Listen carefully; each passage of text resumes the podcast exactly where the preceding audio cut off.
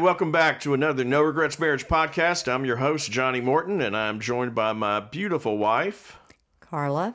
And we are glad that you're taking time out of your day and week to uh, spend time with us. Uh, for a lot of you, and I'm sure that you're aware, those who might be listening to this, that hey, the the church, the body of Christ, suffered a, a big loss in the past weeks. And by the time we drop this podcast, it'll be probably a couple of weeks. But Tim Keller, who is just for a lot of people has been a powerful influence uh, in the Christian world, and especially in the church, and especially in a in a way of somebody who was man did not compromise with the gospel at all but was able to engage the culture that we live in in a unique way, and that his was a voice that was heard, and uh, had that unique ability to uh, really stand out and speak out against sin, but to really love people and to love the sinner in the way that God does. And so last weekend, the weekend that Tim Keller died, I had a conversation with my son and and he was just talking about how emotional he was when he heard that he died and just how big a part of his faith journey Tim Keller had been. And it caused me to think back to some of the voices that I still carried around in my head from really even the days of my youth. Hmm. And um, and so what we thought is let's take a little journey of some of those voices, and I think probably everybody out there, you've got those certain people that whether you read them or listened to them, that the things they said just resonated with you, depending on where you were in your faith journey at the time. And so we want to share about some of those, but then we want to talk about the importance in marriage of being careful of the voices you listen to. And so we will uh, we will get to that. So Carla, when you think back, and for me, I can think back to different stages of life, and that's what I did. There were certain people in in my mind. Was there anyone, even as you were a child, that you think of? Yeah. Um. No, probably, probably, really, my parents, and specifically my mom would have probably been the voice in my head and would have been a lot of my faith foundation. So, uh, yeah. One, one of my lasting memories uh, was Billy Graham. And I, I don't know why. And if I, if I can remember right, I think it was a time when my dad was away working away and be coming home, and we'd go pick him up on like I forget what night, but when going back, it was Sunday nights. Would take him back to the bus station. He'd be driving, riding the bus all night long, mm. staying with his family as long as he could. And Billy Graham would be on on the radio. On the radio, and I can remember every time we are in the car listening to Billy Graham. Mm-hmm. Billy Graham and George Beverly Shea singing "How Great Thou Art," and, and both of those they just echo in my head. In your head, you can still hear them. Uh, yeah, I still can. I mean, I wish I could sing like George Beverly Shea, but I can definitely hear his voice in my head. So probably my one of my earliest childhood memories is that, and listening to Billy Graham preach in that sort of that unique accent and the way that he had of speaking, and just how powerful he was. Yeah. Um, as time goes on, as we move on, I think back to, I guess, my, uh, what about high school years? Is there anybody there? I know you talked about, obviously, your mom's had a big impact. Um, probably Dawson McAllister, which is really Ooh. probably aging me. But that would have been somebody within the Christian world when I was a teenager that would have had a ministry directed toward teens and working with, you know, youth ministers and things like that. So I really do remember thinking he was and again, this is, you know, within the time frame of when I would have been a teenager, but that that was that their presentation and their connecting with teenagers and examples and the way they looked and talked and everything about them was really pretty different from most of your pastors that or preachers that you saw on Sunday morning. And so they were pretty hip and cool, if you would. And so, but man, powerful. And so I do remember a lot of that, hearing them, reading their material, things like that. Yeah, I remember Dawson McAllister. I used when I was even first a youth minister, I took my kids to Yeah, hear him multiple times at multiple retreats. For me, probably a big one is when I read the sort of the journal of Jim Elliot, uh, Shadow of the Almighty, that his wife put together. But Jim Elliot, the missionary who, along with the others back in, I guess it was the 50s or something, was killed in South America. And you know, the line that probably most people associate with him, it says, He is no fool who gives what he cannot keep to gain which he cannot lose. And that is just one of those, maybe a foundational verse of True. statement, a truth in my life when I was young. Yeah. And it was this idea that when I read it, that everything he did was built around that purpose Yeah. of doing whatever God wanted him to do.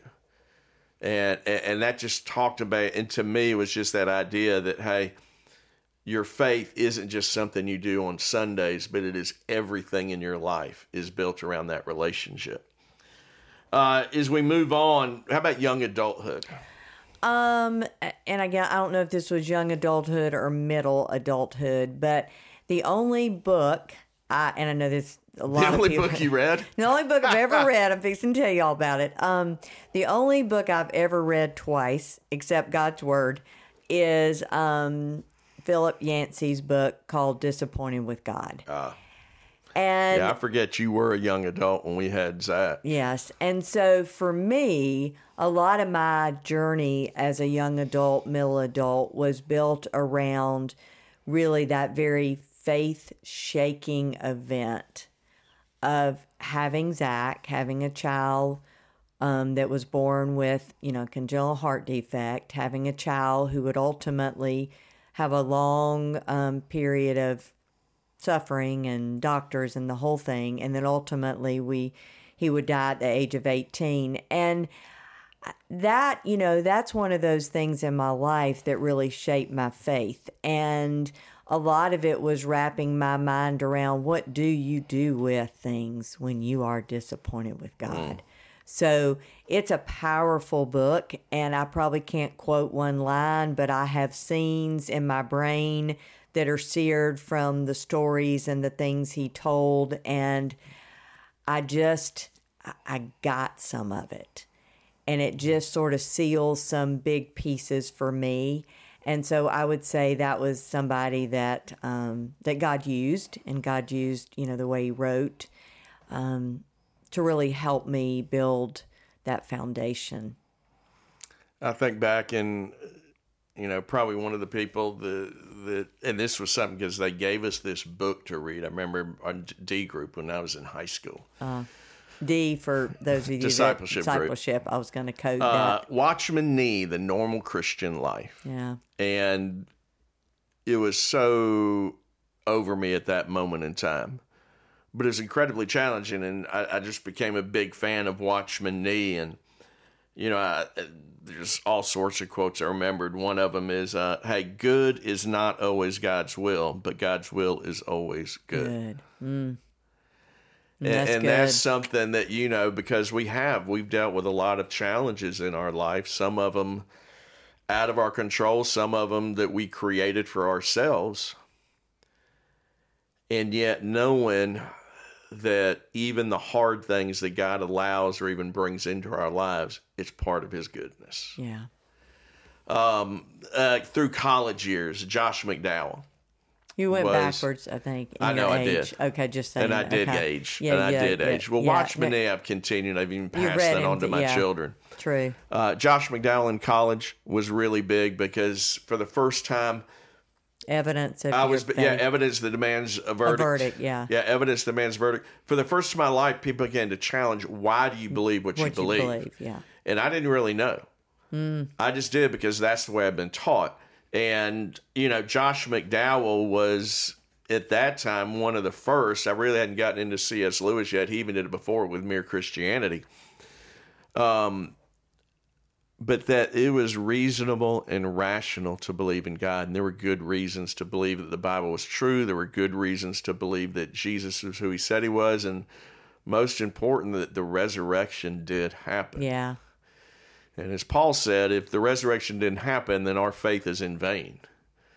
And, so to be to find out that it wasn't just this blind faith that God called us to, but it was a reasoned faith, and uh, that was powerful for me in my in my walk. Uh, who are some other people that you can think of? Well, coming would, more modern as we grew probably, up and got older. I know. Probably John Piper is someone that I can hear in my head a little bit.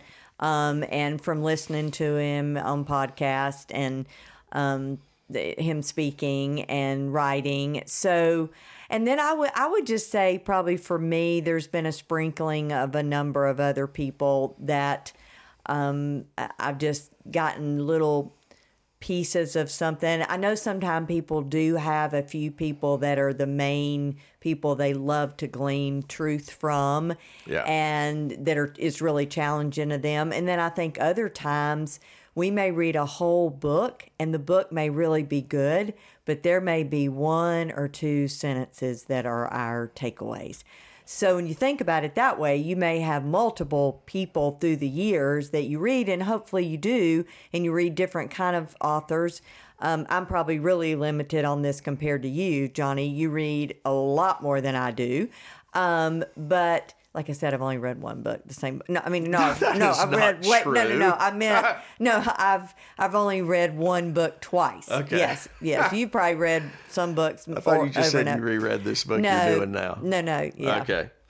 Um, you know, obviously Piper was Piper's been big in my life too, and thinking, and and probably that whole verse about that God's most glorified when we're most satisfied in Him. Yeah and, and talking about that whole concept of, as Cole talks about, that Christian hedonism of being delighted in God in the way that He's delighted in us. And that's that's really revolutionary. If you've never listened to him or you've never read any of his stuff, um, you might want to check that out because that's a pretty cool concept to begin to get how glorified God is when we are just thrilled with Him. Yeah. And so that's a neat thing. I think another one for both of us and might sort of bring us into circling toward um, thinking about again our the voices in our head and the influences is probably Gary Thomas. Yeah. And Gary Thomas is a well-known um, author,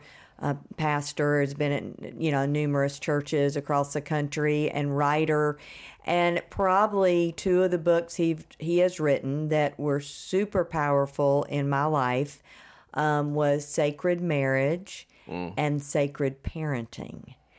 And he also has several others that are around sort of sacred search. So if you're dating, that kind of thing. But man, sacred marriage and sacred parenting can really help you see that in a totally new light. So I probably have Gary Thomas in my head a lot, a lot too, because we have read a lot of his stuff and um, we really think he's on point with his teaching on marriage and, and all the um, that information that's out there. So I would say we both kind of share that. Yeah, I think Gary Thomas for sure. I think of it immediately. I think of the idea what if God's desire is not that you be happy, but that marriage is to make you holy. Holy. Yeah and we talk a lot about that that it is maybe the relationship that God uses more than any other to transform and sanctify us. And I've heard him since subsequently in in saying that statement you just said in in more recent books or talks um, that we've heard him give, and he references that, and he said I, am not saying that God doesn't want you to be happy in your marriage. He does. And I've written a whole bunch of stuff about that. He said, but my point was to give you the perspective that God's ultimate goal for each and every one of his children is to transform us into his image. Mm. And in doing that, he's going to use the closest relationship we have in this life. And that's first and foremost going to be the marriage, and really, probably second, the parenting. And so our children and how that impacts us. But so I think for me, when I think about voices in my head and what has influenced me spiritually, those would be a lot of the answers. But I also think when you're just talking about voices, um, my mom and dad are really strongly in my head. They're in my head as well. I mean, I mean to be honest, because we've been married almost forty Long time. years. Yeah. And so- my mom thinks of you like another child. They've been a huge part of my life. I do see them. I see them as my parents. But I but I have them in my head and meaning when I think of a certain thing, I have my mom sort of in certain ways and my dad in other ways and I can hear him saying evaluating something the way he would when I'm thinking about how to handle something. And my mom the same way and so many of those pieces of information and words they've said are stuck there and they really have molded me. And and I think one thing that we've both been blessed with is that connection to our families and the words that were spoken to us and over, Over us, us. while we were in those growing years and developmental years and those formation years that for the most part were very positive and encouraging. Yes. And one of the things that we've seen, and we've said this in the, the very beginning, and whenever we talk with couples, inevitably, one of the things that comes up is the impact of family. Yeah. You know, we've talked before about one of the myths is this idea that, hey, when you get married, you leave all that stuff behind. You don't. No. And you don't marry just the person you marry. You Yeah, their really family do comes marry, with them. Well, you marry So the imprinted parts of your what your spouse's family of origin has imprinted. And yeah, well, again, not just the imprinted, but also we'll talk a little bit about the imprinted, but also all the stuff that goes on in that family currently is going to impact Yes, you. of course. I was thinking more the idea of just the The voices in your what's in our head, and that really that is the case. And again, you may be listening and thinking, "Well, heck, fire! I don't have that," or my voices in my head from my mom or dad or step parent or whomever good. We're not good. And so, how do you address that when somebody says that, Johnny? Yeah, part of that is, you know, some of that, a whole idea of that transformation process of us becoming like Christ is, you know, Paul said that you have to renew your mind. And literally, it's changing the way that we think and learning in some ways to filter out those voices. And, and here's the problem for most of the time, so many of those things that were spoken over us were not true. Yeah. It is um, just that whole idea. Sorry about that, folks. Um, just that whole idea, some of the things we've heard from other people of, you know, you can't do it. You're no good. You're not worth anything. Uh, you're nothing but trouble. Uh, I wish you were something else. Yeah. I wish you'd been a boy. I wish you'd been a girl. Um, you'll never amount to anything. Uh, you'll never measure up. Just all those things. And those are the things, you know, going back to that, the power of the tongue. Those are things, you know, Paul says, hey, your words can bring life or they can bring death. And of course, the challenge is when you're when we're growing up in our formative years, we don't understand and we don't have the ability to filter any of that out. A five year old, a seven year old, a 10 year old doesn't have the capability to right then and there process, you know, this may not be truth.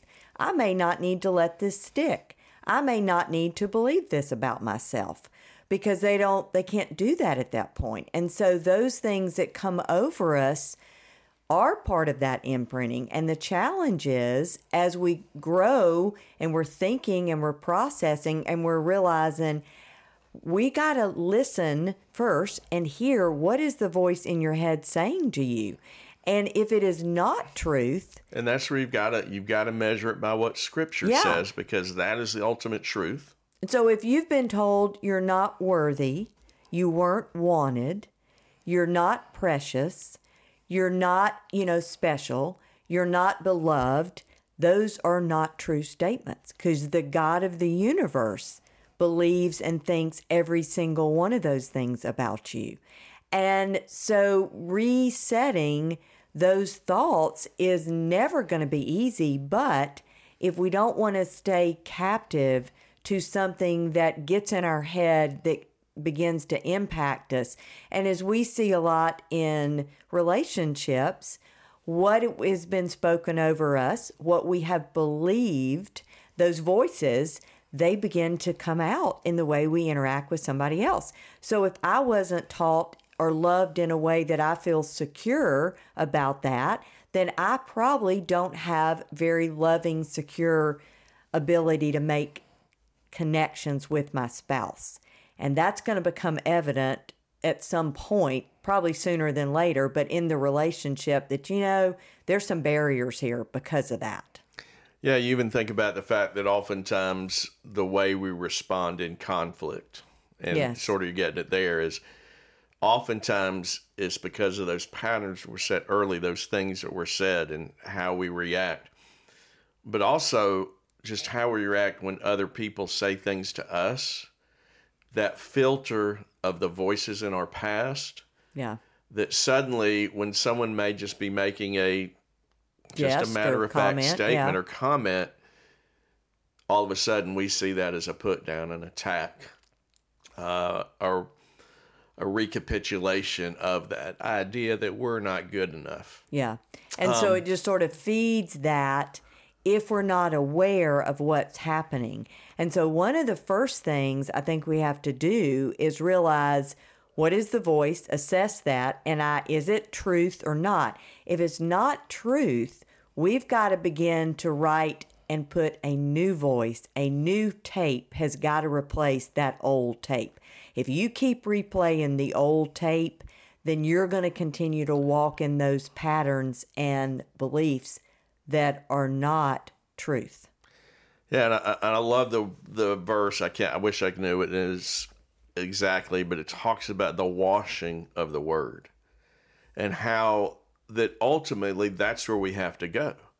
We go to the word and we look at okay, what does God say about me? Yeah. And those are some really powerful things. And if that's where you are, man, go to Psalm one thirty nine.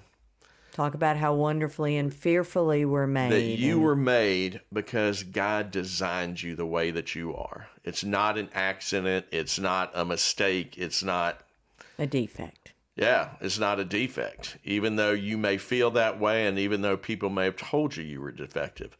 I think another place to go to is, um, I think, the book of Colossians. I think when we see what Christ has done for us, suddenly we understand that our worth is found in that, that Jesus found us worthy to die for, that Jesus found us worthy to transform, that, hey, we are in Christ, we are forgiven, we are transformed, we are heirs and joint heirs with Christ. We are now called the sons and daughters of God. And when you think about it, that really, if somebody had the other first words that we said, and you begin to ha- allow God to transform that and give you that truth and free you, and you begin to see yourself based on what God says about you and what is true, how freeing that would be for then for you to start to learn a new way to love and connect and be in relationship. And it's not easy though. And many times this does require the help of a good, solid counselor, somebody that can help them navigate. One of the things you and I were talking about the other day is that we're living in a world where more and more and more we have got people coming from homes that they would describe, self describe as it wasn't that healthy. There were a lot of um, unhealthy behaviors there were a lot of things that were not really great in my home of origin. And so within that, they're recognizing that, but it doesn't mean it's easy to change those. But man, there's so many more resources today than, say, even 30 years ago. And we know such so many more things about that and how to really put a new pattern in place. So listen to those voices. What are they? Are they voices that, as scripture says, let everything that comes out of our mouth be that which builds up and encourages? Are those voices that are still in your head verses that end up really diminishing you and put you down? Yeah. Uh, man, if that's where you are and you're struggling with that, man, learn and listen to what God says about you. And the other thing to think about is if you're parents, what are the voices that your children are going to hear? Mm. Man, are you taking that time? I'm not talking about fluffing up, but are you taking time to speak words of encouragement over them? I'll end with this this sort of last little story because I thought it was such a cool thing, and I may have related it before. We had on our trip to the Holy Land. Uh, I had a chance. Carla was sick. I had a chance to go to a Shabbat meal dinner in a in one of the Jewish homes, and one of the most precious things, and this is something they do every Shabbat service. So, for those of you who know, with Shabbat every Friday evening at dinner and that is each parent before the meal began, they laid their hands on their children and prayed a prayer of blessing and encouragement on Oh. them. I thought, how cool to have a lifetime of that. Uh, yeah. And so I don't care what age your children are, if they're just little tiny still in the crib, or even if they're as old as my children are, man, take time to speak words of encouragement. And maybe if you didn't do so in the past, and we've all made mistakes, boy, there's never a wrong time to do the right thing. Yep. So, on that note, uh, we just encourage you to keep on forging.